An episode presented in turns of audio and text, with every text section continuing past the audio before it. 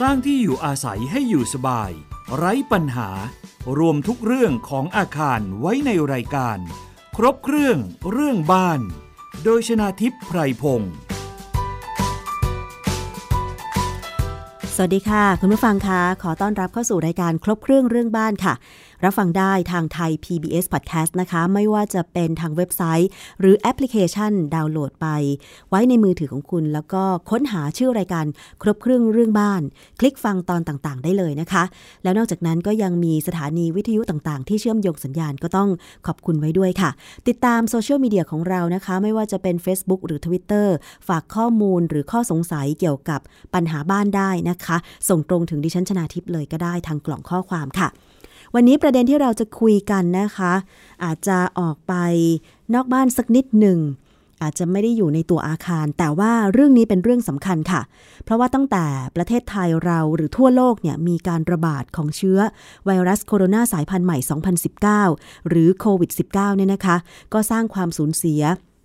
ทั้งเรื่องของสูญเสียชีวิตนะคะสูญเสียทรัพยากรในการ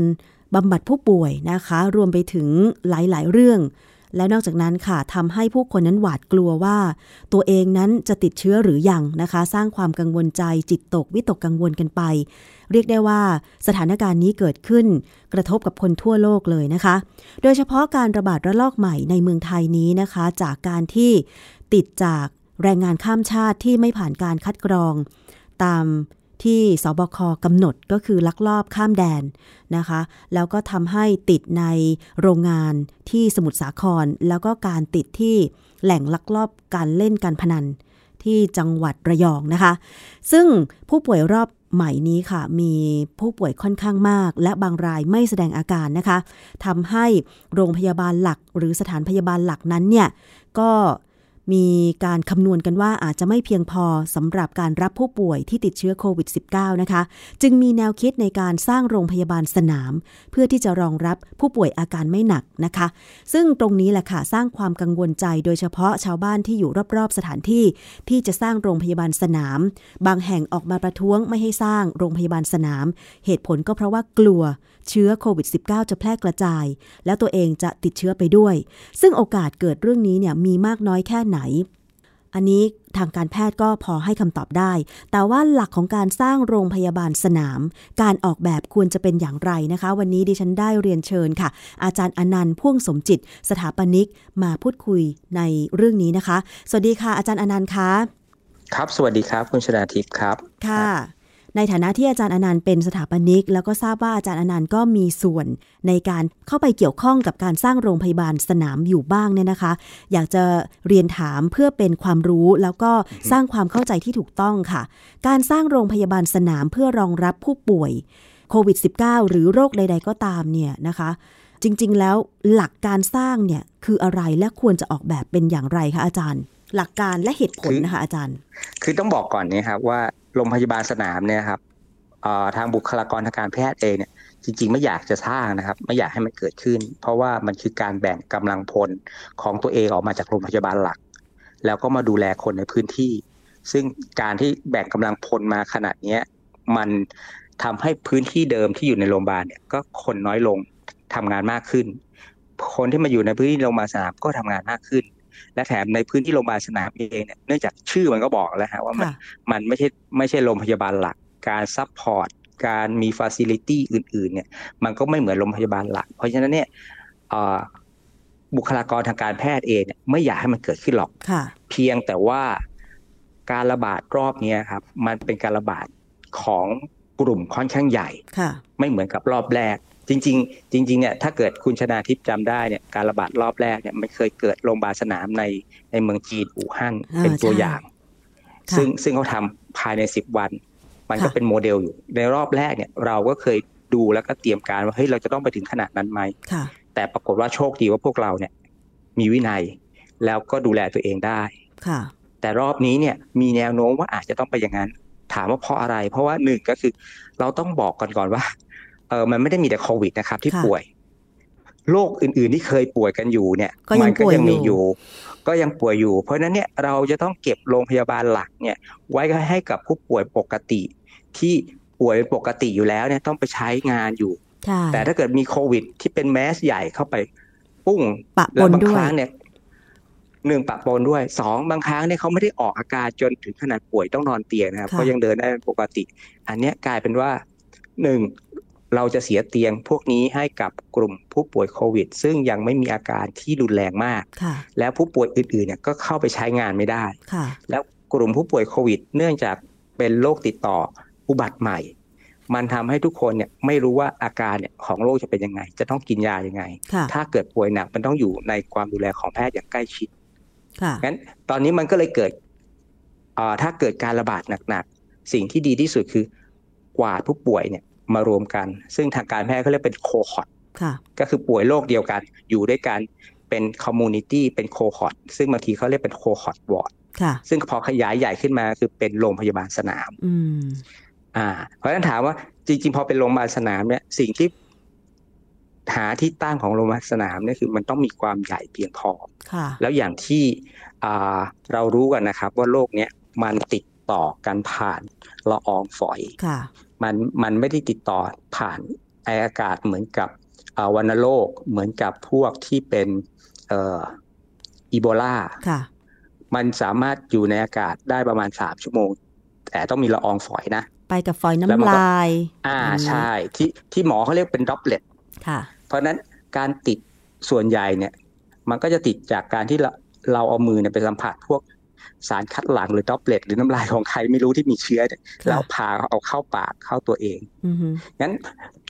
หลักเกณฑ์ของโรงพยาบาลสนามที่ที่ปกติเขาจะดูคือหนึ่งมันจะต้องมีบอร์ดี้ไลน์ห่างจากชุมชนหรือพื้นที่อื่นๆเนี่ยอย่างน้อยเนี่ยก็คือประมาณ8เมตร เป็นเหมือนเขตที่เป็นขอบเขตเขาเรียกเหมือนเหมือนโนแมนแลนด์นะฮะก็คือเป็นพื้นที่ต้องไม่มีคน ห่างมา 8 เมตร ถามว่า 8 เมตรเนี่ยตัวเลขตัวนี้มาจากไหน ตัวเลขตัวนี้มาจากทาง WHO กับทางเอ่อวิศวกรรม ทางแอสเลย์บอกว่าไอ้ตัวเวลาพ่นสารคัดหลังเนี่ยค่ะ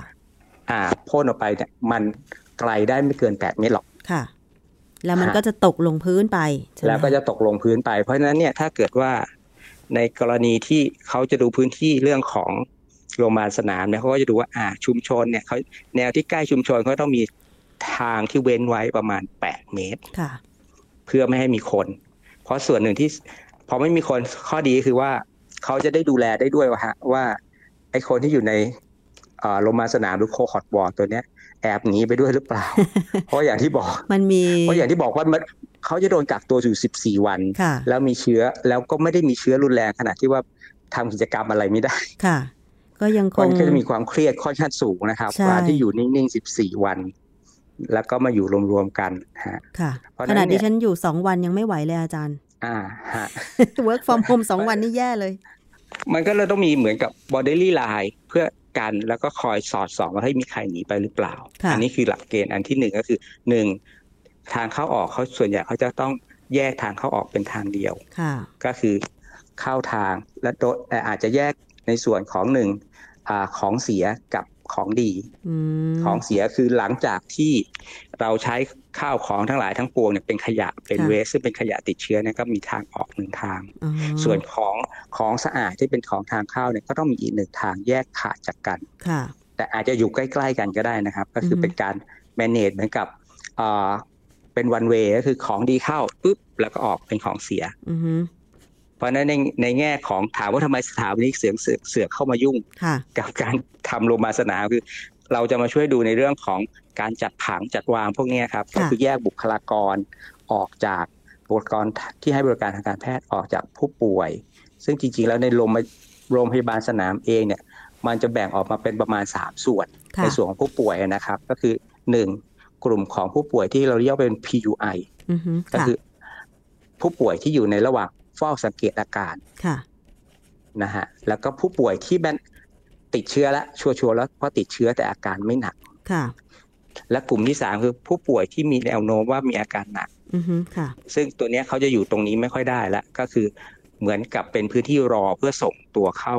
หาโรงพยาบาลหลักเพื่อมีการรักษาอาจจะต้องเข้า ICU หรืออะไรที่ที่ที่จะต้องทำเอ่อเขาเรียกหัตถการค่ะ ซึ่งค่ะการทำหัตถการ ก็ต้องส่งไปโรงพยาบาลหลักใช่ไหมคะอาจารย์ ใช่ใช่ฮะเพราะโรงพยาบาลสนามเองอย่างที่บอกครับ มันมันไม่ได้มีความพร้อมเพียงพอที่ที่จะทำเพราะว่าพอ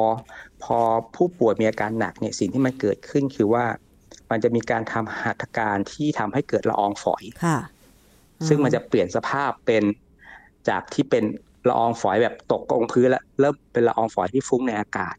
ทำให้บุคลากร ที่ดูแลกลุ่มนี้เนี่ยเขาจะต้องใส่ชุดป้องกันที่เรียก PPE เนี่ยฮะค่ะ อาเป็นจารเหมืย์อนชุดอวกาศค่ะ แสดงว่าตอนนี้ฮะการออกแบบโรงพยาบาลสนามที่สร้างทั้งในสมุทรสาครและอาจจะมีจังหวัดอื่น เช่นชนบุรีด้วยอะไรอย่างเงี้ยนะคะ ก็คือใช้หลักการที่อาจารย์อนันต์ พูดไปเมื่อสักครู่ก็คือต้องแยกผู้ป่วยเป็น 3 ส่วน ก็คือผู้ป่วยส่วนใหญ่ครับเฝ้าอะสังเกตอาการ ผู้ป่วยติดเชื้อครับแต่อาการไม่หนัก และผู้ป่วยมีแนวโน้มครับอาการหนัก เพื่อรอส่งโรงพยาบาลหลักอย่างนี้ใช่ไหมคะอาจารย์ ใช่ครับอือฮึใช่ครับ ก็จะแบ่งเป็นสามกลุ่มแต่ว่าเป็นกลุ่มที่ติดเชื้อเหมือนกันค่ะและก็อย่างที่บอกครับ เนื่องจากโรคเนี้ยฮะเอ่อ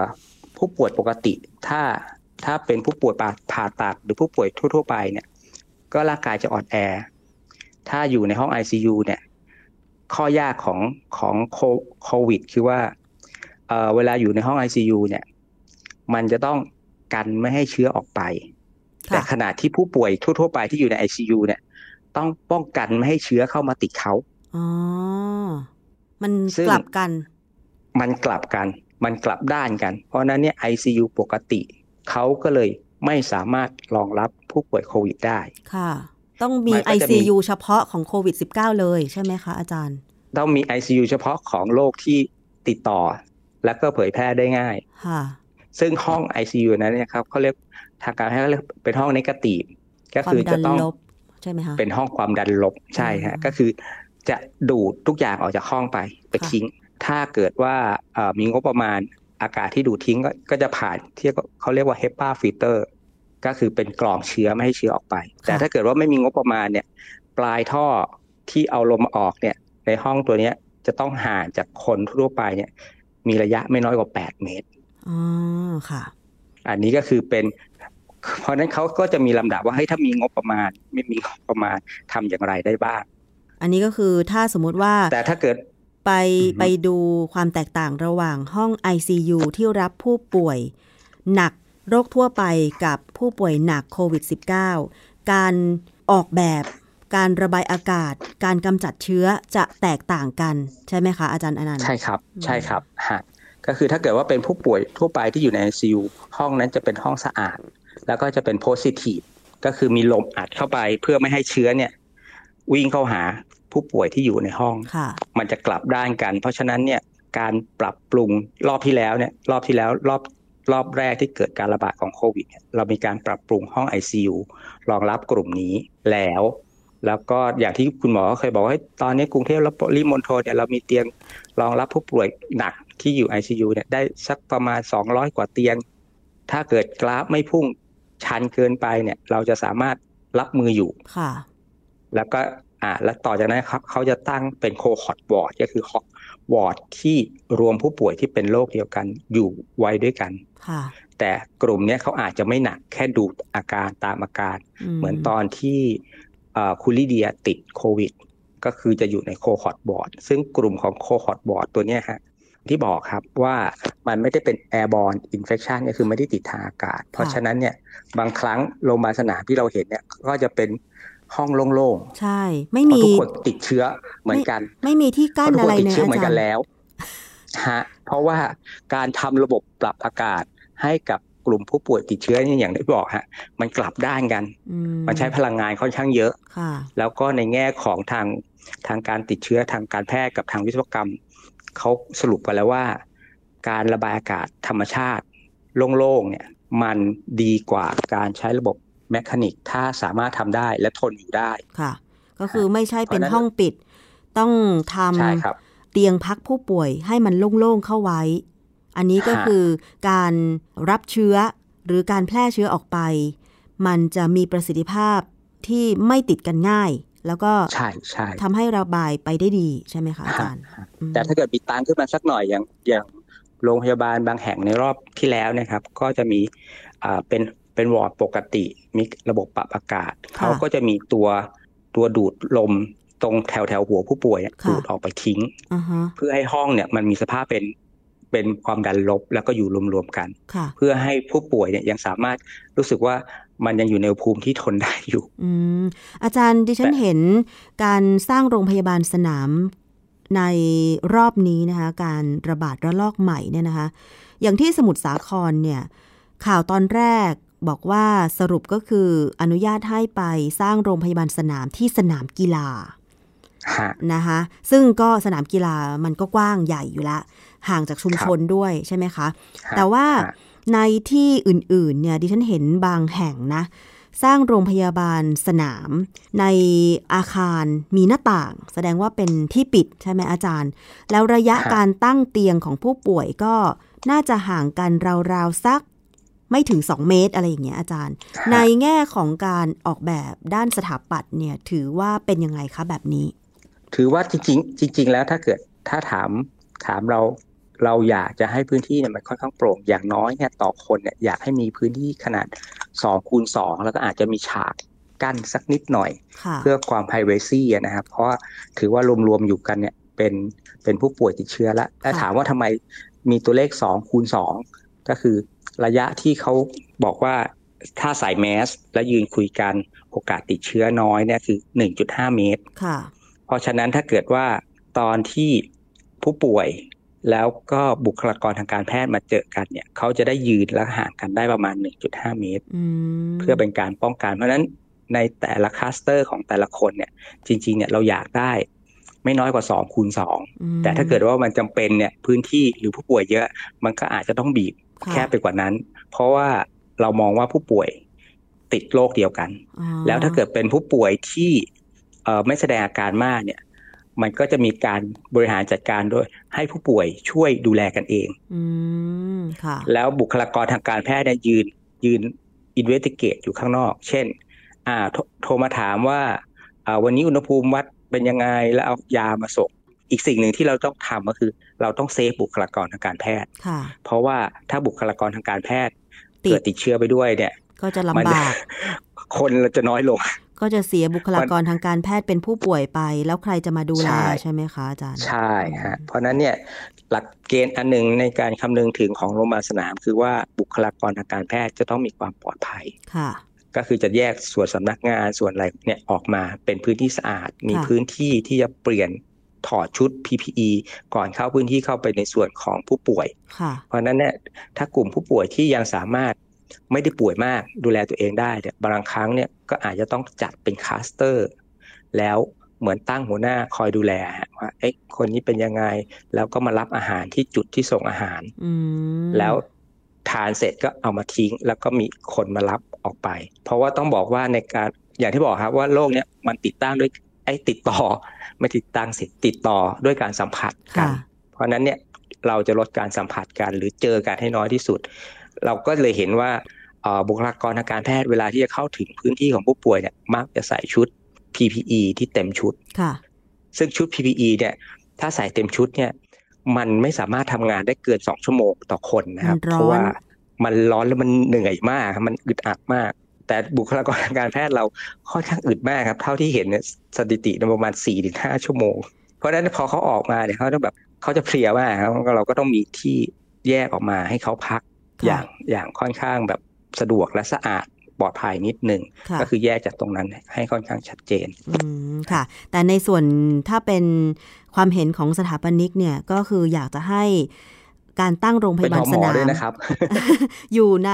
เอ่อแบบอากาศเปิดโล่งมากกว่าที่จะอยู่ในห้องใช่ไหมคะ อันนี้จะได้ผลดีเอ่อใช่ครับมากกว่า จะใช้งบประมาณน้อยกว่าอืมเรียกว่าอย่างนั้นเถอะค่ะการลงทุนการทำให้มันสามารถรองรับผู้ป่วยเนี่ยน่าจะทำได้เร็วกว่าอืมเพราะว่าเท่าที่เพราะเห็นฉะนั้นเนี่ยอือฮึอย่างที่สนามกีฬา จังหวัดสมุทรสาครก็รู้สึกว่าจะเป็นพื้นที่โล่งๆ เป็นตั้งเต็นท์โดมขนาดใหญ่ครับแล้วก็ฮะมีเตียงผู้ป่วยวางนะคะ แต่ว่าก็ไม่ได้มีฉากฮะกั้นแต่อย่างใด อันนี้ถือฮะถือว่าดีไหมอาจารย์ อาจจะมีมุ้งให้คนละหลังคนละหลังอะไรอย่างเงี้ย ก็ถือว่าอยู่ใน อยู่ในมาตรฐานที่ที่รองรับได้ฮะอืมค่ะ แต่ว่ากับห้องกับน้ำกับของช่วงเวลาค่ะกับช่วงเวลาและก็งบประมาณที่เราสามารถลงไปในจังหวะฉับพลันทันใดนะฮะอืมอาจารย์แล้วเรื่องของห้องน้ำโรงพยาบาลสนามล่ะคะ เป็นยังไง ห้องน้ำโรงพยาบาลสนามเนี่ยถ้าถามถามผมก็คือว่าหนึ่งอ่ามันต้องแยกห้องน้ำของผู้ป่วย ห้องน้ำบุคลากร แล้วน้ำทิ้ง จากกลุ่มเนี้ยครับ มันต้องมีการผ่านการบำบัด และอาจจะต้องมีรวบมาหาบ่อพักมอีกหนึ่งชุด เพื่อค่ะ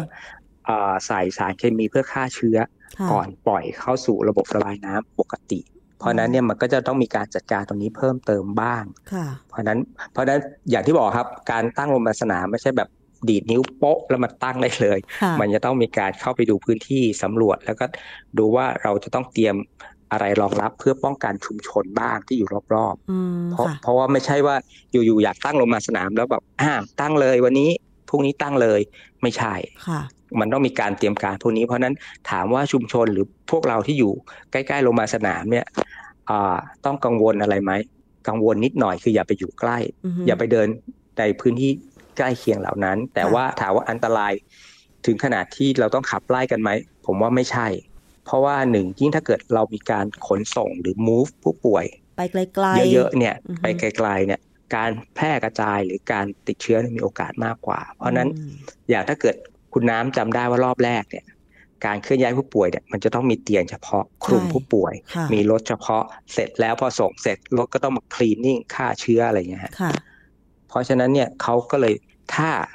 เกิดการติด เป็นหมู่มากค่ะเขาก็พยายามจะอยู่ให้มันนิ่ง ๆ กับที่อืมยกเว้นว่าผู้ป่วยที่อาการหนักจนไม่สามารถเอ่อดูแลในโรงพยาบาลสนามได้แล้ว ก็จะส่งเข้าหาโรงพยาบาลหลัก ถามว่าผู้ป่วยที่อาการหนักแล้วต้องส่งก็คือผู้ป่วยที่ต้องมีการทำหัตถการต้องมีสอดท่อช่วยหายใจค่ะต้องอะไรพวกเนี้ยฮะเพราะว่ากลุ่มนี้พอทำการสอดท่อช่วยหายใจทำหัตถการช่วยเหลือเขาเนี่ย มันจะเกิดละอองฝอยที่เป็นเล็ก กว่าปกติอืมซึ่งมันจะลอยอยู่ในอากาศได้นานค่ะกลายว่ากลุ่มนี้จะทำให้ทั้งคลัสเตอร์เนี่ยมีความเสี่ยงมากขึ้นอืมนะฮะค่ะ ถ้าสมมุติว่าโรงพยาบาลหลักจะต้องหาสถานที่เพื่อที่จะสร้างโรงพยาบาลสนาม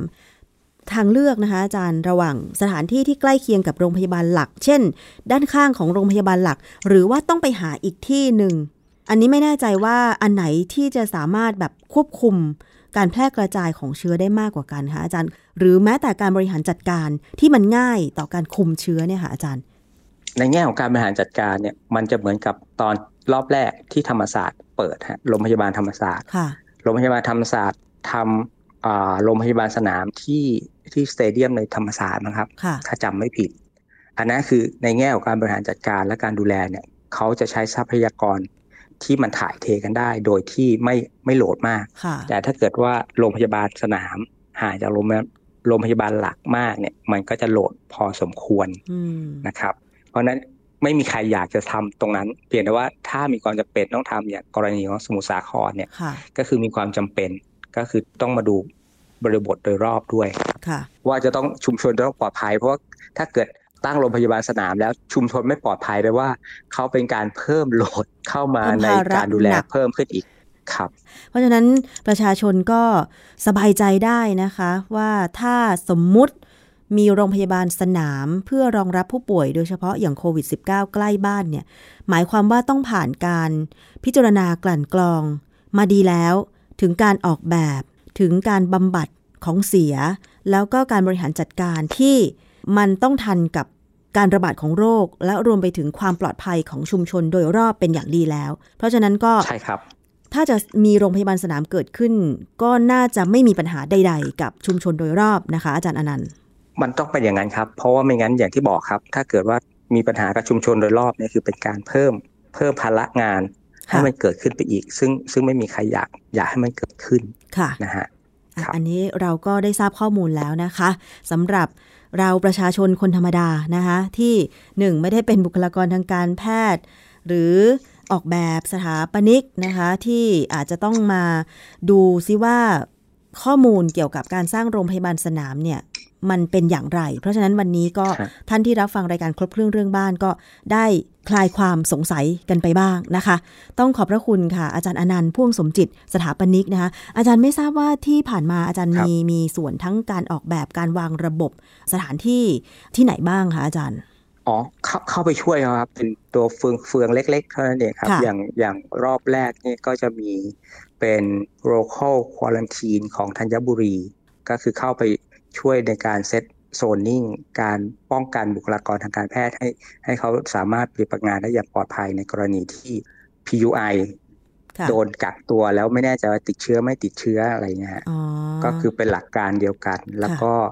เข้าไปช่วยดูในส่วนของทีมน้องๆที่ที่เขาเข้าไป support ในส่วนของเอ่อโรงพยาบาลรามาธิบดีอืมบางส่วนที่ที่เตรียมในเรื่องของเออห้อง ICU ค่ะสำหรับ สำหรับรองรับผู้ป่วยที่ที่ต้องปรับจาก positive เป็น negative เนี่ยครับ ก็ไปแตะๆอยู่นิดๆอะไรเงี้ยครับอ๋อค่ะ ก็ถือว่าเราก็ได้เลยทราบเพข้อราะมูนั้นลก็เลยจะอยู่ในพื้นที่เสี่ยงค่อนข้างเยอะ